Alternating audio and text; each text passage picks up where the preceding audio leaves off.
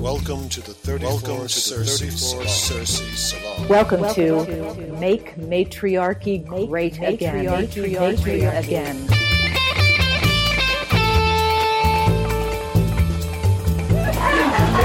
interagir tout au long de ce cours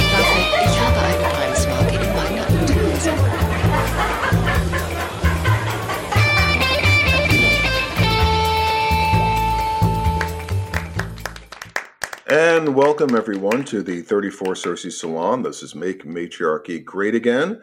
I am Sean Moreland Newcomb, and I am here with, as always, Dawn Sam Alden, and we and- are joined today with our third partner in crime. The band is together. Vicki Noble. Hi, everybody. Hello, Vicki, Vicki Noble. Yes, let's get let's get the proper applause for that. so, Dawn, why don't you take it away? We have a special guest today. We do have a special guest. Um, I don't know if our listeners are familiar with the goddess timeline, um, but the goddess timeline is this amazing visual, um, beautiful, huge poster that gives us 32,000 years of uh, goddess figurines and um, their location in space and time. And it uh, was the product of Constance Tippett. And Constance is here with us today to talk about that project, how it came to be, and uh, tell us a little bit more about the process. So, hello and welcome, Constance. Hello, Dawn and Sean. and uh, if you would like to introduce yourself to our listeners, let them know uh, what you would like them to know about you.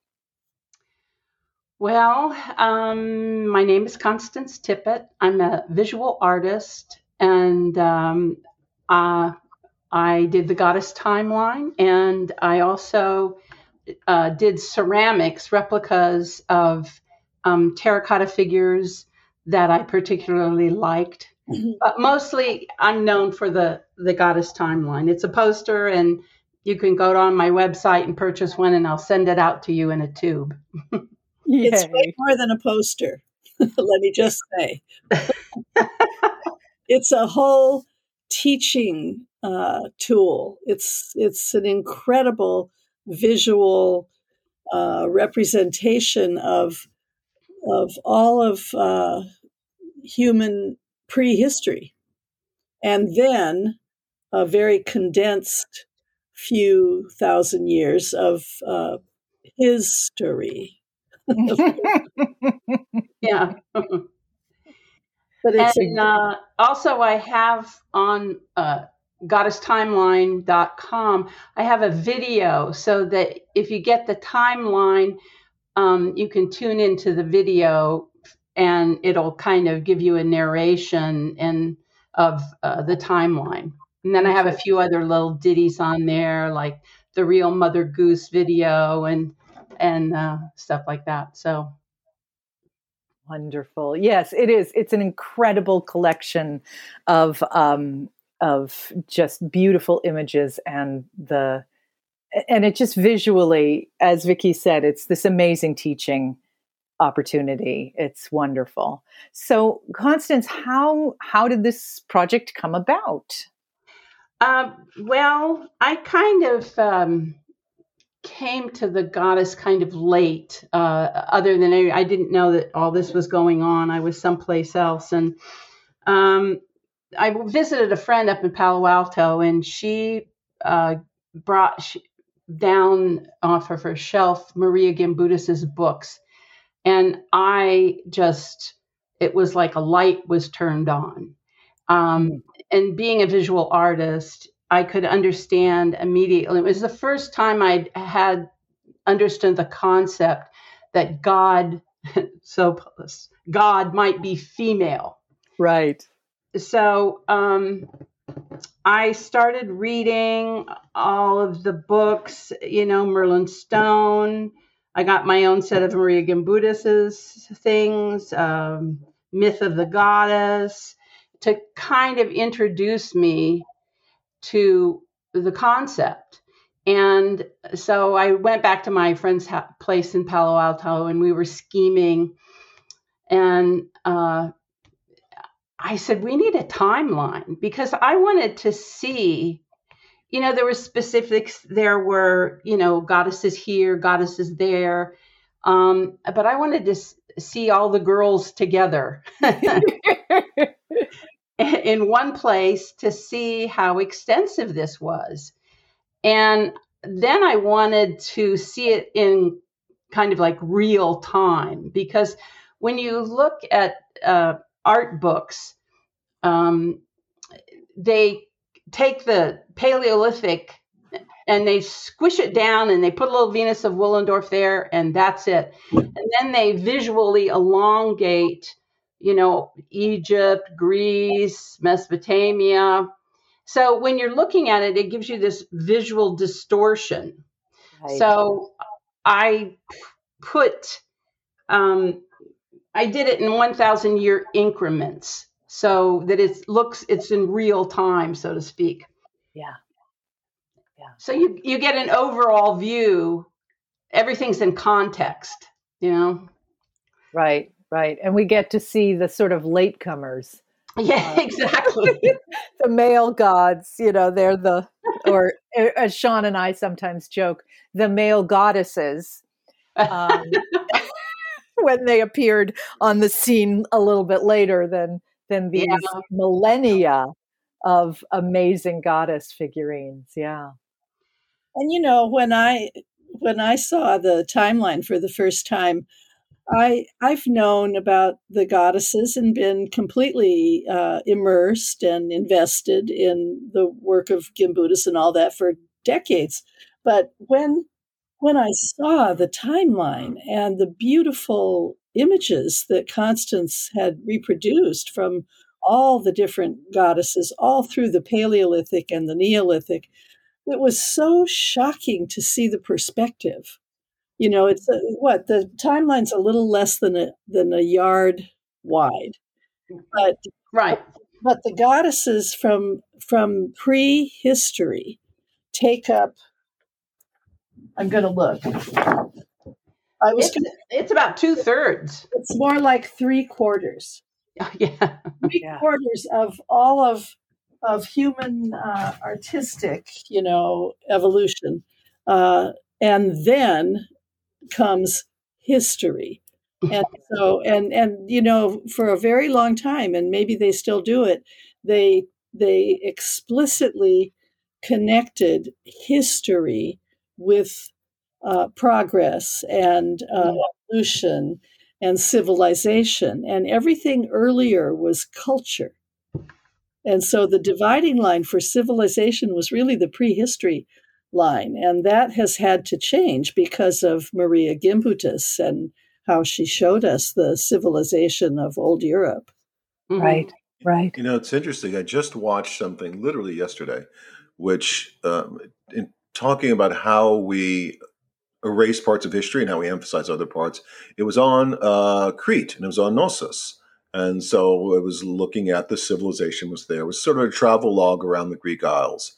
And so I was interested to see how they would handle Knossos. And it's a historian, and I'll tell you the story in off air, but she was talking about the civilization there, and she spent about 20 seconds on women.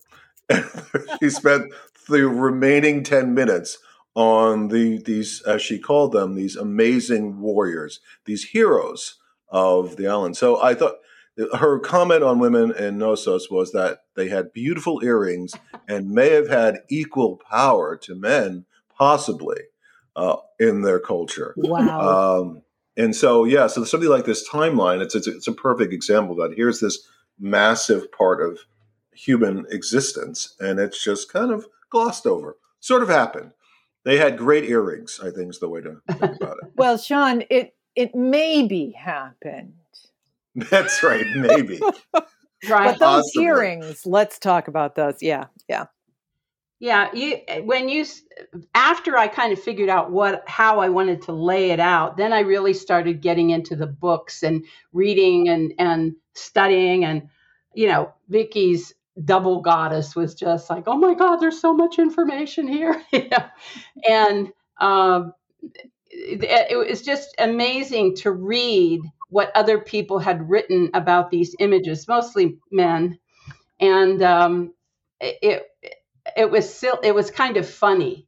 Um, so anyway, it took me about ten years to do the timeline, Yeah. and um, I had to to put three um, other little vignette posters up there because there was just too many goddesses to put on one page.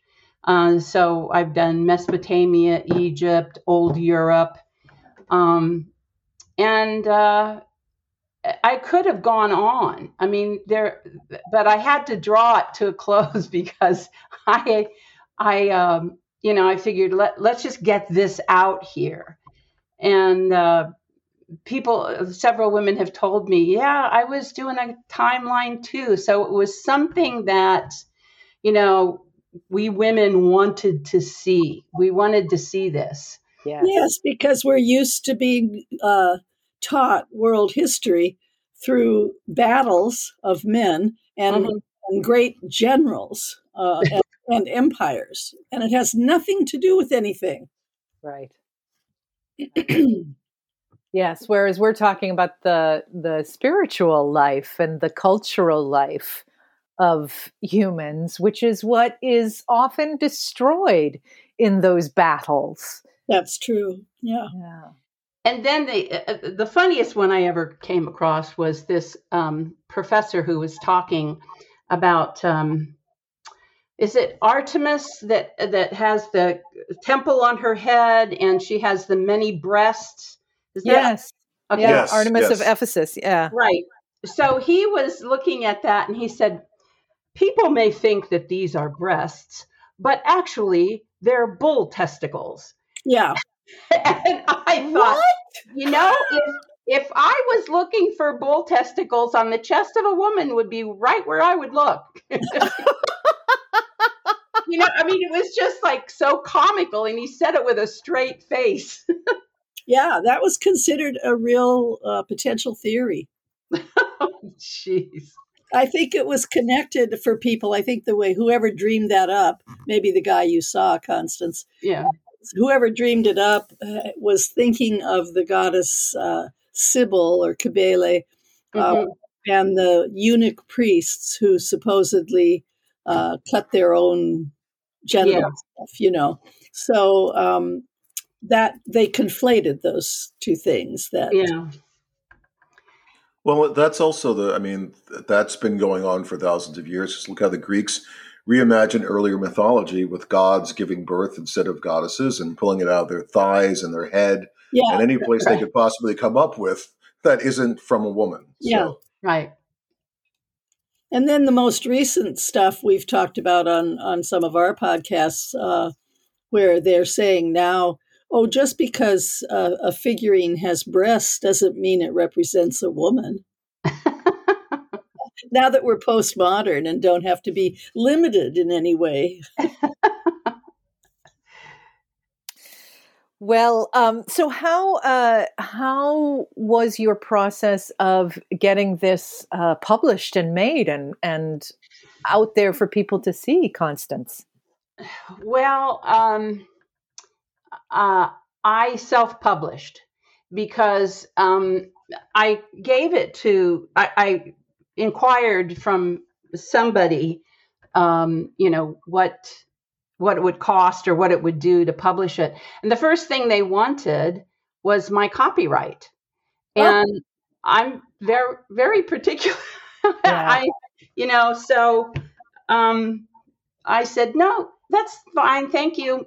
And so I my son uh, took we went up to San Francisco and I uh, found three printers and there was this uh, Asian gentleman who had this kind of rickety looking printer uh, building that uh, right behind the ball stadium. And he was so polite and i was looking in his room and he was uh, printing for the de young. And i thought if this gentleman can print for the de young he can certainly print for me. And so i gave him the file and he printed it for me and i went up in my car and drove you know drove him home. And uh, you know uh, Vicki was instrumental in kind of kickstarting uh, the sales um, and people knowing about me. Because I I have a hard time promoting myself as an artist. I'm a bit of a recluse, and so it just seems rather I don't know uncomfortable for me to you know put myself out there all the time. Um, anyway, uh, I would come to her class sometimes and and talk about it, and so it really started to go on. And I thought a couple of months ago I was like, well, that's that's it. It's kind of over, but no, it's picked up a bit, and um, there's all kinds of women finding new goddesses that I didn't even know were there. Wow. Um, and uh, you know, it's just amazing. I think uh, a lot of women now are interested in uh, understanding the sacred feminine. Yes. Constance, when you say finding new goddesses, like what are some examples? That sounds really fascinating. Well, You know, are they uh, uncovering goddesses that hadn't been known of before, or they're discovering a goddess that they hadn't known of? Yes, I think that's more it. And publishing books about it. Like I was uh, on an airplane, I was looking at the magazine, and they had one of these stelas from Petra. Um, and I looked at that and I said, you know, and they didn't label it a goddess. And I was like, you know, that looks kind of like a goddess. and later I bought, and I still have this book on Petra, written by a woman who uh, delved into it. And the whole civilization of Petra was run by women. Wow. There were wow. there were, you know, that was a goddess. And That's amazing. Yeah. And um, you know, then I I read um, you know, uh, the uh, Gantowisas um, about uh, the Iroquois women having the being matriarchal Uh-huh. and it just keeps going on and on they make new discoveries they they uncover something that was there but they misnamed it or they didn't know the significance of it. Uh, i mean uh, max dashu showed uh, me a bunch of um, filipino st- uh, wooden sculptures that had tons of goddesses in them. Uh-huh. so um, you know it's uh, it's just amazing. And this that was really the fun of this was that i would just kind of wander through history looking here and hither and yon for goddesses. And and um I, I would say well where what's going on in china? And pretty soon i would turn up this book that had you know some ancient chinese uh, things in it of, of ancestor ro- worship or you know got women and so she kind of you know the goddess energy came and kind of showed me who you know guided me and it was just a lot of fun I Oh, remember it absolutely. being a lot of fun when you first started. I, I loved your uh, reproductions, the ceramic reproductions. I still have some. Yes, I I I like those too. I love making them, but what I don't like is packing them up and mailing them out in all the business because it's like you know you have to double pack it because it's clay and Yeah. i did a lot of fun things in clay Uh-huh. um, Constance, could you say what they what just for the listener, just tell what these reproductions are? A little more just background. uh, they're reproductions of certain goddesses that I liked, like uh, the sleeping goddess of Malta, uh, the bird goddess of Cucuteni, um, some Mesopotamian goddesses, um, the bee goddess uh, who was an earring, uh, the bee goddess of Rhodes. It was a plaque. Um, and then if you on the, my site, it'll shows show you a lot of things that you can't get, but they're there. And then one of my biggest sellers was um, cakes for the Queen of Heaven, and um, I in Mesopotamia they made uh, they had a, this bread mo- mold that had a sitting goddess, you know, with her holding up her breast, sitting on a dais, and then in the Bible it says that, and I can't remember somebody, maybe it was Merlin who said that, you know, pointed this out that um, the Can- the women of Canaan, I think, um, said to um, one of the disciples or one of the Christians, you know, we worship the Queen of Heaven, and we and our husbands know what we're doing because they do it too. And we offer libations and cakes for the Queen of Heaven. So, me in my best Martha Stewart mode made a um, shortbread mold out of clay with the goddess sitting there in that pose. And so you could I had a recipe for shortbread, and you'd make the shortbread, pop it in the oven, pull it out, and then you'd take the pan off, and there would be like, you know, little triangular cookies uh, with goddesses on them. So, Yes. My granddaughter and I used the mold that you sent to me uh, year after year. Oh, several years of her prepubescent and after her first period. We we made those cakes. Although it's sort of like shortbread. yeah, it is. It's shortbread. Absolutely wonderful. And it was such a a really deep, uh, simple ritual activity that she and I shared for a long time. Oh, that's, I love to hear stories like that. That's so wonderful. Could I ask Constance uh, a timeline? You know, you have the goddess timeline, but I'd like a sort of a timeline of the timeline. So when did this when did this come about, and when did you start this? When did you discover this? And then over time, have you noticed this? What's been kind of the pattern of interest in terms of goddess worship? 'Cause Dawn and I talk about this a lot in terms of the generations and how engaged each new generation has been with the goddess movement. So, what have you noticed? When did you start this, and what do you notice about from when you started to where things are now in terms of that kind of interest? Well, it took me about five or t- 10 years, and I finished it in 2005. And uh, right in the, you know, kind of the middle of that, um, Bush had invaded Iran, Iraq, and I was so disappointed. It was like I, I don't, I don't, you know, I want to go hide in in the bed with the covers over my head, you know. And I thought, nope, I got to finish this. I got to get it out there. I got to fight back. And uh, Nice. so I, you know, pressed on. And at, in 2005, I finished it and got it printed and, you know, registered it copyright in Washington, D.C.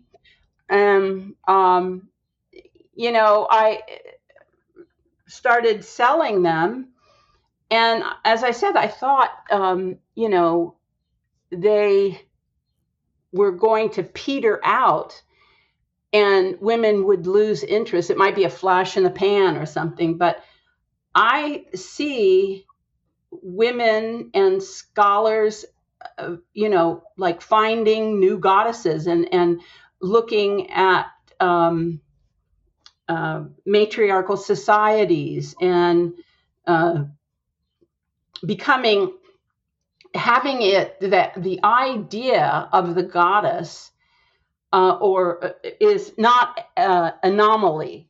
Um, so, I mean, when I was growing up, uh, it it was blasphemy to think that um, you know God was feminine.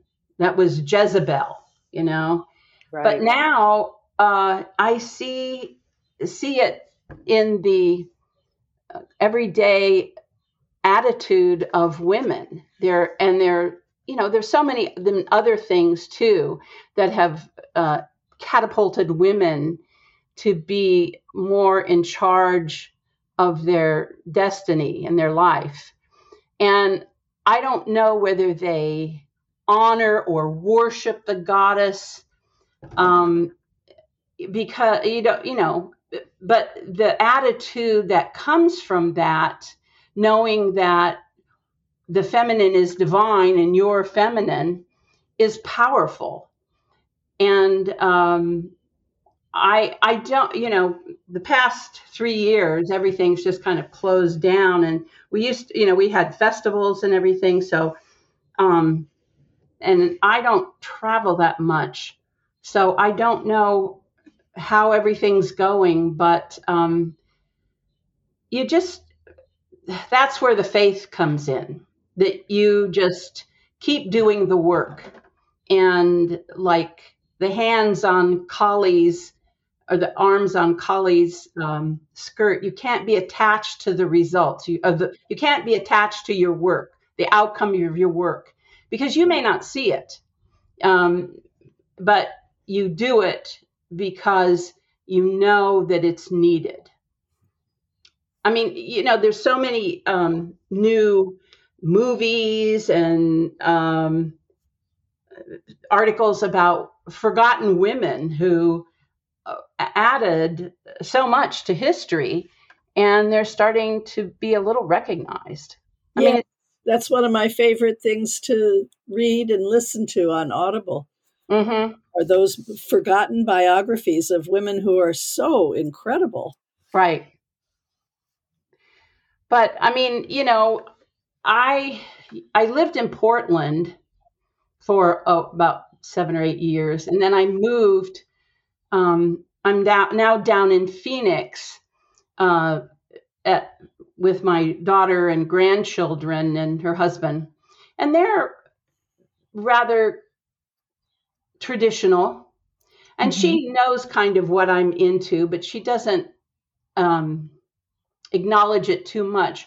But my granddaughter said, Mom, I want a red uh, party when I start my period. Oh, brava. Oh, that's wonderful. she she said uh, her mother said well i think grandma would really like to help you with that like, Yeah. yes Absolutely. Mhm. Oh so my you know it filters in different it it just filters through the society in different ways Yes, yeah. Yeah. Well, one of the one of the things that um, that Vicki and and Sean and I have talked about is, um, you know, the the the subtitle of this podcast is is "Make Matriarchy Great Again," and so we Mhm. talk about all of di- the different aspects of matriarchy as pretty much as defined by um, Heide Goettner-Abendroth and her work on um, both historical and extant matriarchies.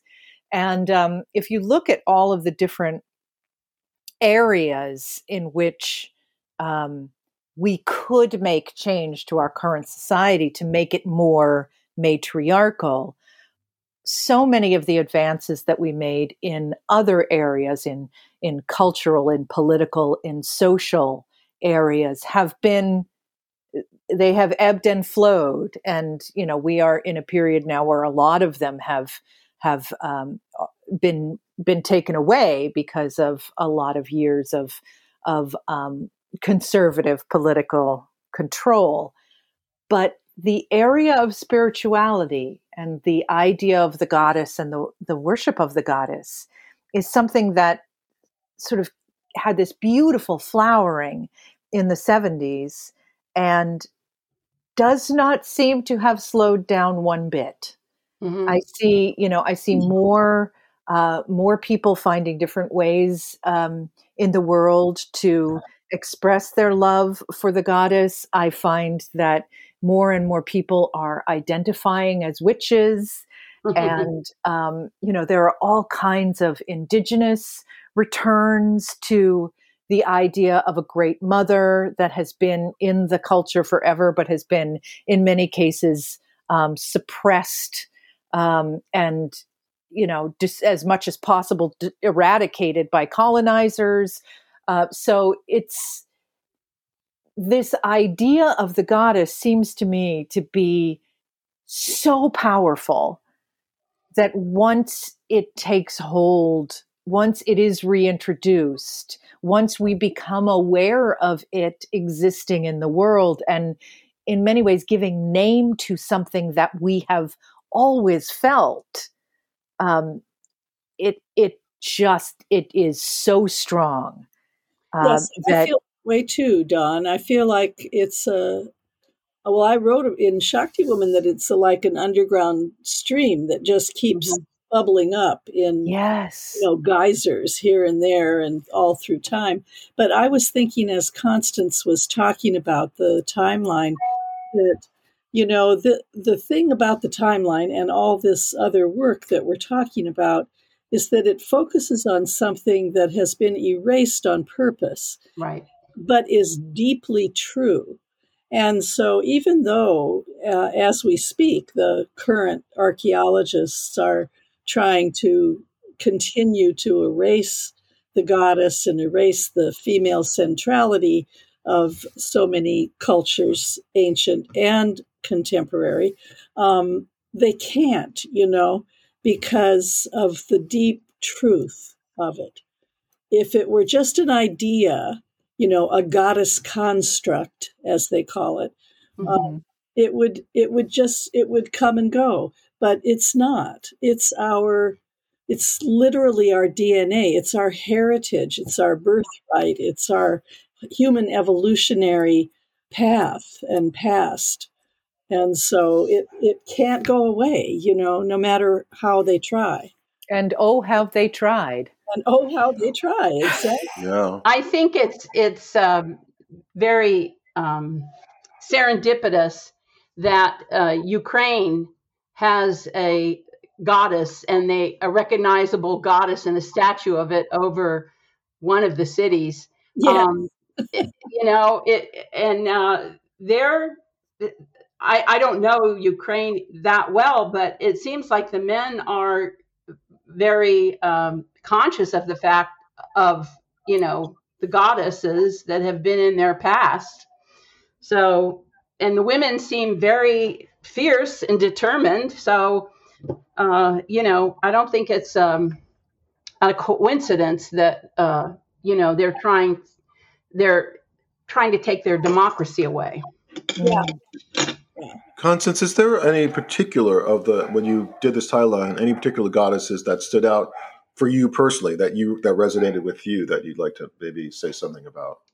Oh, you know, I, I, uh, my favorites are the old Europe goddesses, the Neolithic goddesses, because to me,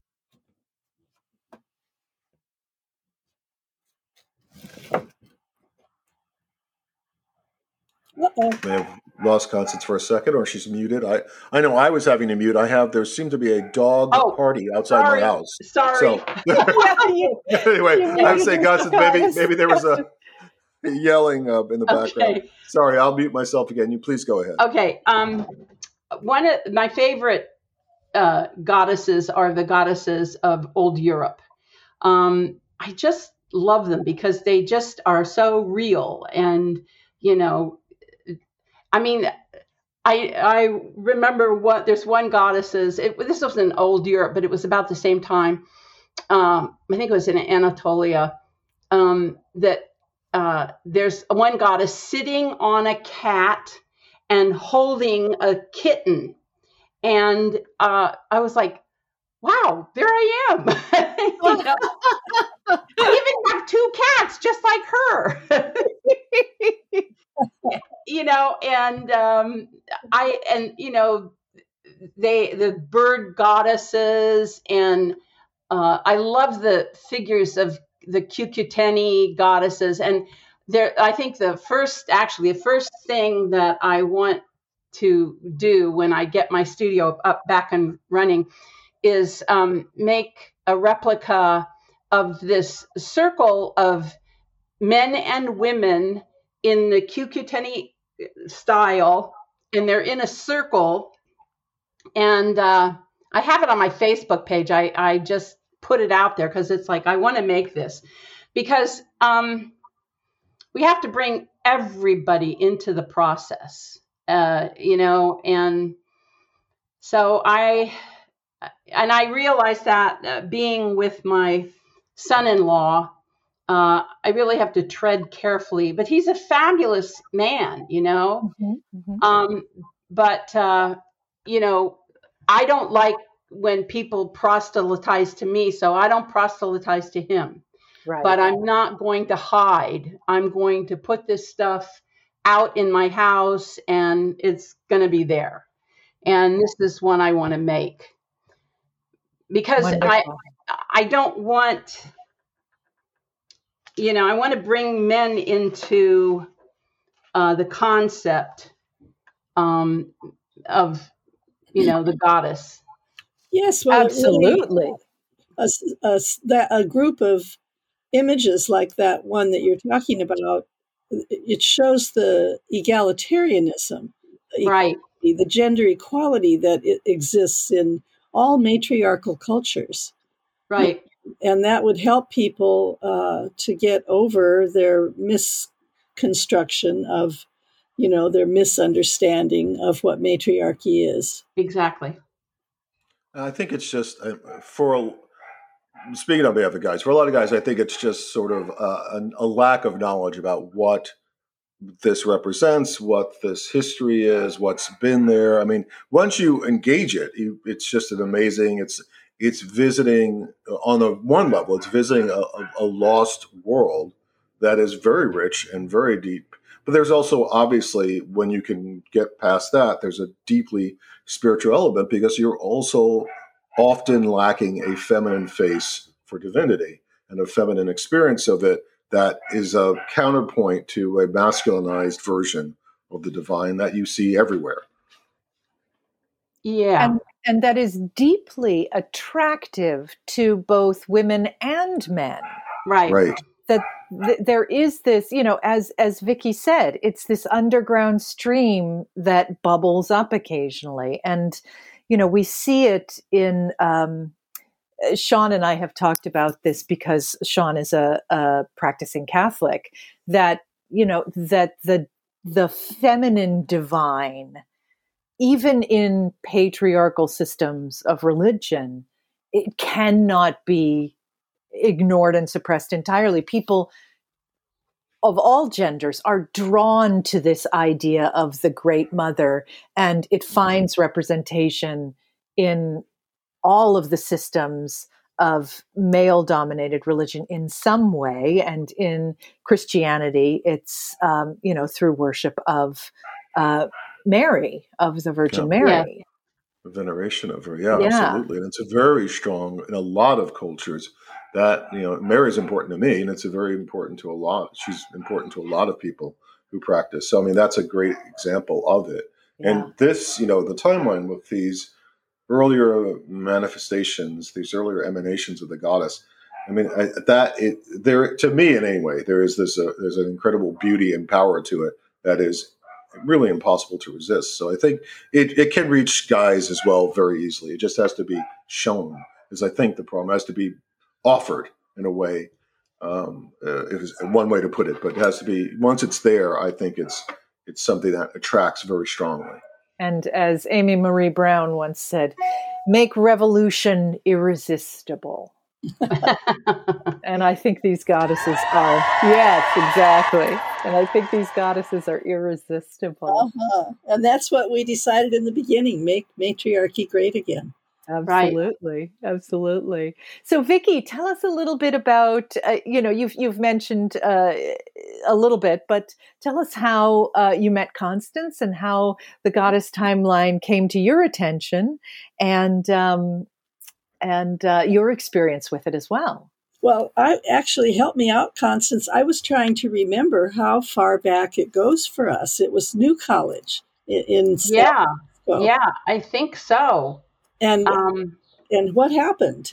Remind me, because I, that, that's how long I, we've been having this conversation.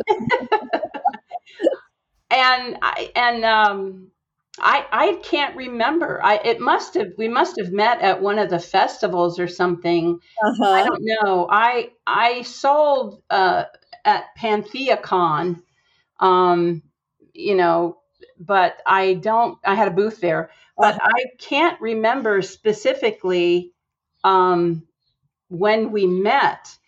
Uh, but I remember I, I've always I'm I'm a big fan because you always have appreciated the the timeline and I think uh, basically that's all artists want. They just want to be appreciated. So well, and, you know, I, I, appreciated your uh, ceramics way, long before that, and and it's because you're so uh, your artistic talent uh, allows you to make these reproductions. I don't know if people know what we're talking about when we say reproductions. They're like you would find in a museum if you mm-hmm. went to visit sites in Greece or Malta or something like that. And Constance was making reproductions of these various goddesses from prehistory that she was attracted to. And they were so precise in their representation and their reproduction. And not all, uh, well, not that's even putting it mildly. A lot of uh, so-called reproductions that uh, women have made over the years haven't been that realistic. They've been more, they've they're kind of modified or something. And uh, Constance, more interpretive. She really nailed it, you know, and that appealed to my archaeological precision. I, I mm-hmm. liked it so much. And I, as I say, I still have some of those ceramic pieces. Good. If if you want any more, just let me know. Vicki's got an in. Vicki's got an in. make, a, make a list, Vicky. okay. We'll, we'll talk. Wonderful. Well, speaking of your amazing, um, your amazing products, uh, if people wanted to get a hold of either the full goddess timeline or one of these mini three mini um, posters where could they do so? Goddesstimeline.com the the set of four posters comes together and uh, i think it's about 40 or 45 dollars free shipping. Just um, you know get in touch with me. There's a place to order, uh, you know, on my website. Right. Um, There's a shopping cart on the website, so you can right. order directly. Yeah. And you mentioned that you also have a Facebook page. What is that under? Um, I think I have Goddess Timeline. I don't do the Facebook on Goddess Timeline. I do do some, but um, I I haven't done that. Moving kind of took it out of me.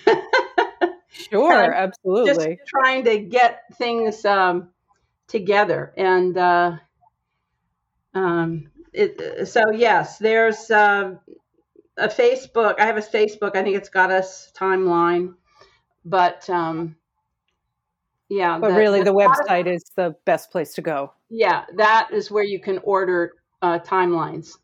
And, right. and the first thing I did when I got my my big timeline and the three little ones, I was teaching in the Women's Spirituality Graduate Program. Uh, by this time, I think uh, we we had moved over to Palo Alto. Uh, the first thing I did was to laminate all of them so that they have they just last forever, and uh, I can roll them up and and uh, take them anywhere, and they're, they're never damaged. So I, I recommend it. This is something to be preserved. Absolutely. Absolutely. Yes. And I I I love that's going to stay with me Constance what you said earlier about how we don't always get to know what the the full impact of our work is as artists. So we make it because it needs to be made. Right. Right. And th- this definitely needed to be made. So thank you for making it. I'm glad you appreciate it. Absolutely. Any final thoughts, Constance or Vicki? Well, just in a more general sense, what you're talking about right now, in the late in the 80s, I think, is when it began to flourish in in the uh, there, there was a sort of coming together of the women's spirituality movement, the goddess movement, and uh, performance artists and uh, visual artists of various types were starting to to intuitively produce works that that uh, uh, that even though they didn't know it necessarily at the time, were actually almost uh, repetitious of mm-hmm. ancient images, and then they would learn that, and so books started coming out and, and putting together. I mean, the one I'm thinking of now is my friend Elinor Gadon made a book uh, called uh, "The Once and Future Goddess." Goddess, and it's uh, it has many artists, but she's also talking about the goddess movement, and mm. and it's just it's really important the way that that all came together. It's the way that art happens. It's the way that spirituality emerges you know, it, it's all kind of intuitive and, uh, you know, non rational. Yes, yeah. But it has a rational base. When we were talking with Elaine Pagels recently, and uh, we were talking about the Gnostic Gospels, specifically uh, the the thunder perfect mind um, mm-hmm. that was discovered along with the Nag Hammadi texts, and she was saying how consistently that piece, which speaks, which is divinity speaking as a feminine presence. Um, how that piece consistently, of all of the pieces in that grouping, has spoken to women artists and has inspired them to create their own works from that seed. So, mm-hmm. yes, there is absolutely something about art that allows the the the language of the goddess to continue to be spoken in the yes, world. Of course, the the motifs and uh, you know the ritual eh, folklore and dances and prayers and and so on, along with the visual motifs from old Europe, have carried through uh, in an underground strata, a substratum of uh, of European culture for thousands and thousands of years, and you can still see the goddess in tea towels. You know, yes. I mean, really, it's never gone away. Yes, yes, yeah. I have and, a few of those tea towels from my grandmother. Wow. Yeah. Wow. Yeah. Yep.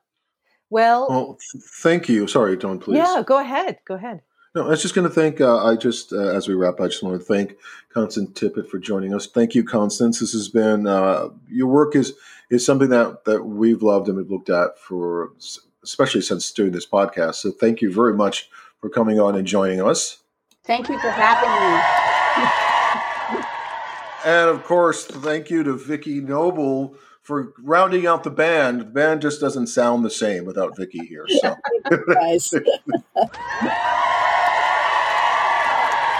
Nice. And thank you to Dawn Sam Thank you, Dawn, for guiding through this episode. Absolutely. Thank you, Sean Marla Newcomb. and this has been the 34th Cersei Salon. I'm Sean Marla Newcomb. This has been Make, Make Matriarchy Great Again. We've been talking with Constance Tippett. Thank you all for listening. Take care, everyone, and blessed be. Blessed be. Blessed be.